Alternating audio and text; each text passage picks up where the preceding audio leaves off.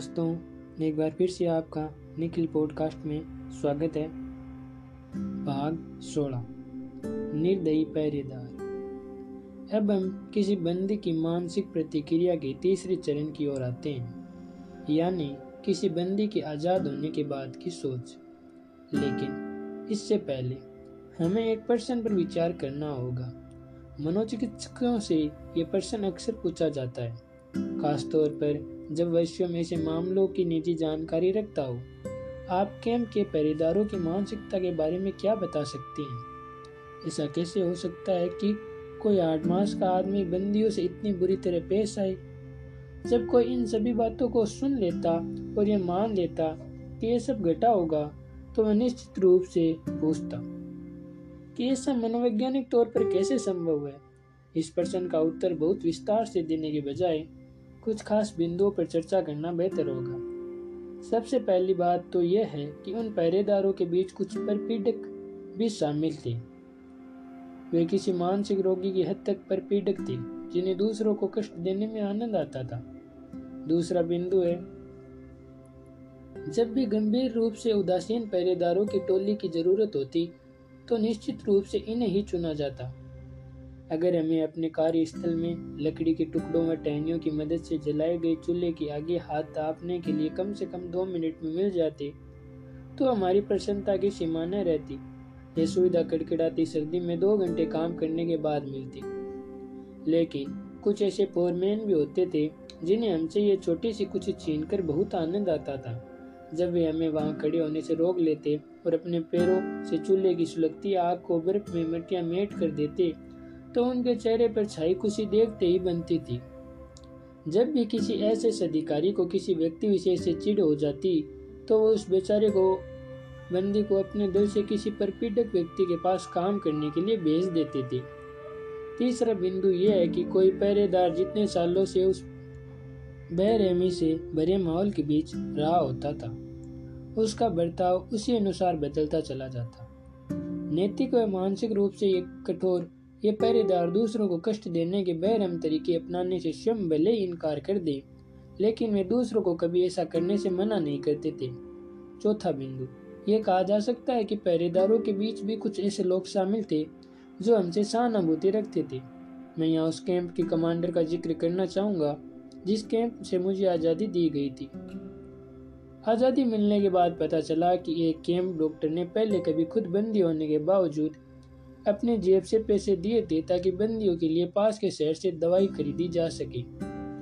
लेकिन senior camp warden किसी भी ऐसे अधिकारी की तुलना में कहीं अधिक कठोर था।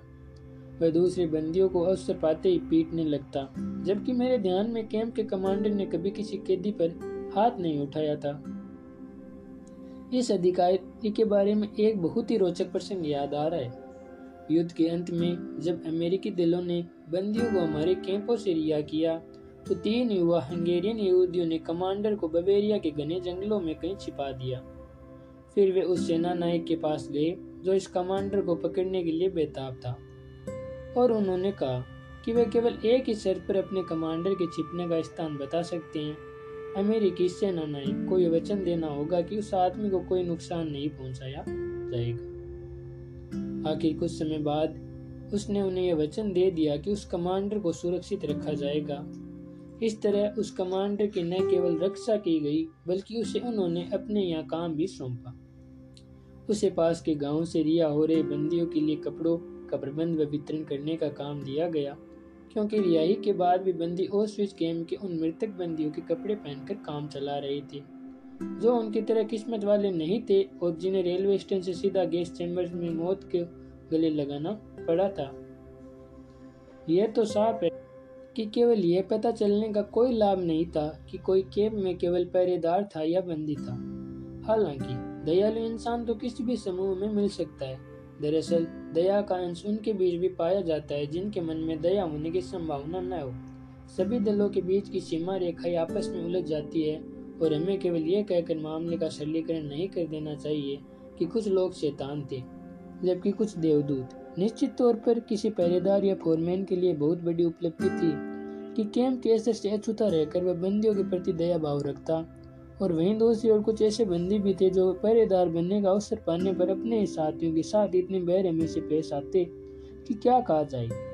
बेशक ऐसे लोगों में चरित्र का अभाव बंदियों को बहुत दुख देता था, जबकि वे पहरेदारों से थोड़ी सी भी सहानुभूति मिलते ही द्रवित हो उठते। मुझे याद है किस तरह एक फोरमैन ने मुझे सबसे छिपाकर अपना डबल रोटी का टुकड़ा दिया था?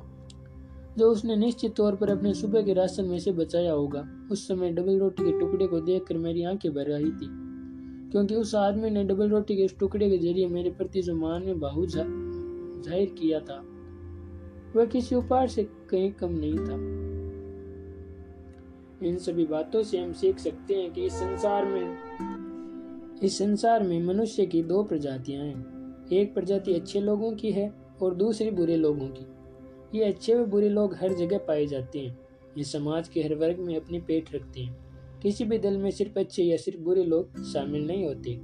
इसलिए कोई भी समूह पूरी तरह से विशुद्ध नहीं होता और इसलिए उन बेरहम और दुष्ट पहरेदारों के झुंड के बीच कभी कभार कुछ अच्छे लोग भी मिल जाया करते थे। यातना कैंप का जीवन मनुष्य की आत्मा को चीरते हुए उसे गहराई तक नगन कर देता। यह भी एक आश्चर्यजनक तथ्य है कि उन गहराइयों के भीतर भी हम फिर से उन्हीं मानवीय विशेषताओं को पाते हैं, जिनकी प्रकृति अच्छे व बुरे का मिश्रण होती थी।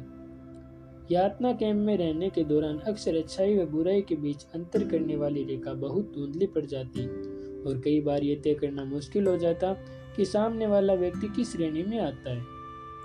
आज़ादी के बाद के अनुभव। अब हम यातना शिविर की मानसिकता के अंतिम अध्याय की बात करते हैं। इसमें हम उन कैदियों की मानसिकता की बात करेंगे, जिन्हें मुक्त कर दिया गया था। आज़ादी के अनुभवों की व्याख्या करते समय हमें अपनी कहानी के उस सिरे पर जाना होगा, जहाँ सुबह के समय गहरे तनाव के बीच बाहर एक सफ़ेद झंडा लहराता दिखाई दिया था। अंदरूनी रहस्य की इस अवस्था के बाद संपूर्ण विश्राम की अवस्था आ गई, लेकिन यह सोचना सवरता अनुचित होगा कि हम मारे खुशी के पगला गए तो आखिर इसके बाद हुआ क्या? हम सब कैदी थके कदमों से खुद को कैंप के दरवाजे तक घसीट कर ले गए। हमने कातर निगाहों से यहाँ वहाँ ताका और फिर सवालिया नज़रों से एक दूसरे को देखने लगे। इसके बाद हम कुछ कदम और कैंप की ओर बढ़े। इस समय हमें न तो कोई आदेश दिए गए और न ही हमें किसी के मुक्के या वार से बचने की आवश्यकता पड़ी। अरे नहीं, इस बार तो पहरेदार हमें सिगरेट पिला रहे थे। हम तो पहले उन्हें पहचान ही नहीं सके। वे झट से अपने सादे कपड़ों में आ गए थे। हम कैंप से बाहर जाने वाली सड़क पर धीरे धीरे चलने लगे। जल्द ही हम इतने थक गए कि लगा हमारी टांगे टूटने की नौबत आ गई है, लेकिन फिर भी हम किसी तरह लंगड़ाते हुए चलते रहे। दरअसल, हम पहली बार एक आज़ाद मनुष्य की आँखों से कैंप के आसपास की जगह और वहाँ के माहौल को देखना चाहते थे। हमने अपने आप आज़ादी शब्द कई बार कहा, लेकिन फिर भी हम इसके अर्थ को ग्रहण नहीं कर पाए। हमने पिछले सालों के दौरान इसे इतनी बार अपने मुँह से निकाला था, इतनी बार इसका सपना देखा था कि इसने अपना अर्थ ही खो दिया था। इसकी वास्तविकता हमारी चेतना का स्पर्श नहीं कर पाती थी। हम इस बात को हजम नहीं कर पा रहे थे कि अब यह आज़ादी हमारी थी। हम फूलों से भरे एक हरे मैदान में आई हम वहाँ अपनी उपस्थिति को महसूस कर रहे थे, लेकिन उस स्थान के बारे में मन में कोई भावनाएँ नहीं जागी। जब हमने रंग बिरंगे पंखों का पूंछ वाला मुर्गा देखा तो खुशी की एक चिंगारी सी पैदा हुई, पर यह चिंगारी ही बनी रही। अब हम भी इस दुनिया से अपना नाता नहीं जोड़ पा रहे थे। शाम के समय जब हम सभी झोंपड़ी में मिले तो एक ने दूसरे से धीरे से पूछा, एक बात बताना, क्या आज तुम्हें खुशी का एहसास हुआ? दूसरे ने जरा शर्मिंदगी के साथ जवाब दिया, क्योंकि वह नहीं जानता था कि बाकी लोग भी उसी की उसी की तरह महसूस कर रहे थे। सच कहूँ तो बिल्कुल नहीं। मुझे तो आज कोई खुशी नहीं हुई। हम सही मायनों में खुशी महसूस करने की क्षमता खो बैठे थे, और हमें इसे नए सिरे से धीरे धीरे विकसित करना पड़ा। मनोवैज्ञानिक तौर पर आज़ाद कैदियों के साथ जो घट रहा था, उसे व्यक्तित्व का विलोप डीपर्सनलाइजेशन कहा जा सकता था। सब कुछ नकली लग रहा था। मानो सपने में घट रहा हो। हम यकीन नहीं कर पा रहे थे कि यह सच हो सकता था। हम पिछले सालों में अपने सपनों से ही तो कितना चले जा रहे थे। हम सपना देखते थे कि आज़ादी का दिन आ गया है। हमें आज़ाद कर दिया गया हम अपने घर आ गए हैं। अपने मित्रों से मिल रहे हैं। पत्नी को गले से लगा रहे हैं।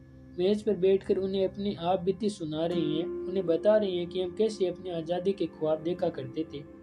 और फिर एक की सीटी का सुर कानों को सुनाई देता और आज़ादी के सारे सपने वही चकनाचूर हो जाते और अब वह सपना बुरा हो गया था, परंतु क्या हम सही मायनों में उस पर विश्वास कर सके? मन की तुलना में शरीर पर नियंत्रण कुछ कम था। पहले ही क्षण में शरीर ने उस नई आज़ादी का पूरा आनंद लिया। शरीर ने अंधाधुंध अंग से खाना शुरू कर दिया। कई दिनों तक खाने का सिलसिला घंटों चलता रहा। यहाँ तक कि आधी रात तक खाना पीना ही चलता रहा। ये देख कर हैरानी होती थी कि भला एक इंसान इतना कैसे खा सकता है? जब कैदियों में से एक को उसके किसी पड़ोसी किसान की ओर से खाने का न्योता मिला तो पहले तो जी भर कर खाता, कॉफ़ी पीता और फिर लगातार बोलता चला जाता। वह कई घंटों तक अपने अंदर छिपी एक एक बात बोलता चला जाता। सबके सामने ज़ाहिर करता। सालों से उसके दिमाग पर जो दबाव बना हुआ था, वह इस तरह बात करने से कम हो जाता। उसे बोलता सुनकर आसानी से यह अंदाज लगाया जा सकता था कि उस समय उसके लिए बोलना कितना ज़रूरी है। मानो उसकी बोलने की इच्छा ऐसी हो जाती जिस पर किसी तरह काबू नहीं पाया जा सकता। मैं ऐसे लोगों को जानता हूँ जो कुछ समय के लिए भारी दबाव में रहे हैं। मिसाल के लिए गेस्टापो यानी नाजी पार्टी की खुफिया पुलिस द्वारा की गई जवाबी जाँच पड़ताल के दौरान वे भी कुछ ऐसी प्रतिक्रियाएँ देते। कई दिनों के बाद न केवल उनकी ज़ुबान पर लगा ताला खुलता बल्कि वे अंदर से भी खुलने लगते उन, उन बेड़ियों से बाहर आने लगते जिनमें उन्हें जाने कब से जकड़ कर रखा हुआ था। ईश्वर का आभार। आज़ादी मिलने के कुछ दिनों बाद मैं एक दिन फूलों से भरे मैदानों को पार करके कई मील तक पैदल चलते हुए कैंप के निकट बने शहरी बाज़ार तक गया। आकाश में सिर्फ़ लार्क पक्षी उड़ान भर रहे थे और मैं उनके खुशी से भरे सुरों को सुन सकता था। मीलों दूर तक कुछ भी दिखाई नहीं दे रहा था। वहाँ विस्तृत धरती, आकाश व पक्षियों की चहचहाट व विस्तार के सिवा कुछ न था। मैंने रुककर आसपास देखा, फिर आकाश की ओर देखते हुए अपने घुटनों के बल बैठ गया। उस क्षण में अपने अपनी दुनिया के बारे में बहुत कम जानता था। मेरे दिमाग में केवल एक ही वाक्य गूंजता बस एक ही बात। मैंने अपनी छोटी सी खेत से ईश्वर को पुकारा और उसने मुझे आज़ादी के विस्तार स्वरूप में उतार दिया। मैं वहाँ कितनी देर तक घुटनों के बल बैठा, कितनी बार इसी वाक्य को लगातार दोहराता रहा यह मुझे याद नहीं। लेकिन मुझे यह पता है कि उस दिन, उस एक घंटे के भीतर मेरे नए जन्म का आरंभ हो गया था। एक के बाद एक चरण पूरा करते हुए मैं फिर से एक बार मनुष्य बन गया। हम जिस तरह कैंप के अंतिम दिनों में मानसिक तनाव से गुजरे, युद्ध के तनाव से मानसिक शांति तक, वह भी बाधाओं से भरा हुआ था। यह सोचना भी भूल होगी कि किसी ऐसे व्यक्ति को आध्यात्मिक देख रेख की ज़रूरत नहीं रहती जिसे आज़ाद कर दिया गया हो।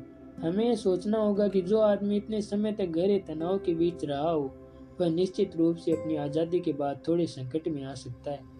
खास तौर पर तब, जब उसे अचानक ही रिहाई मिल गई, जिस आदमी को अचानक मानसिक दबाव से आज़ादी मिले, उसके नैतिक व आध्यात्मिक स्वास्थ्य को हानि हो सकती है।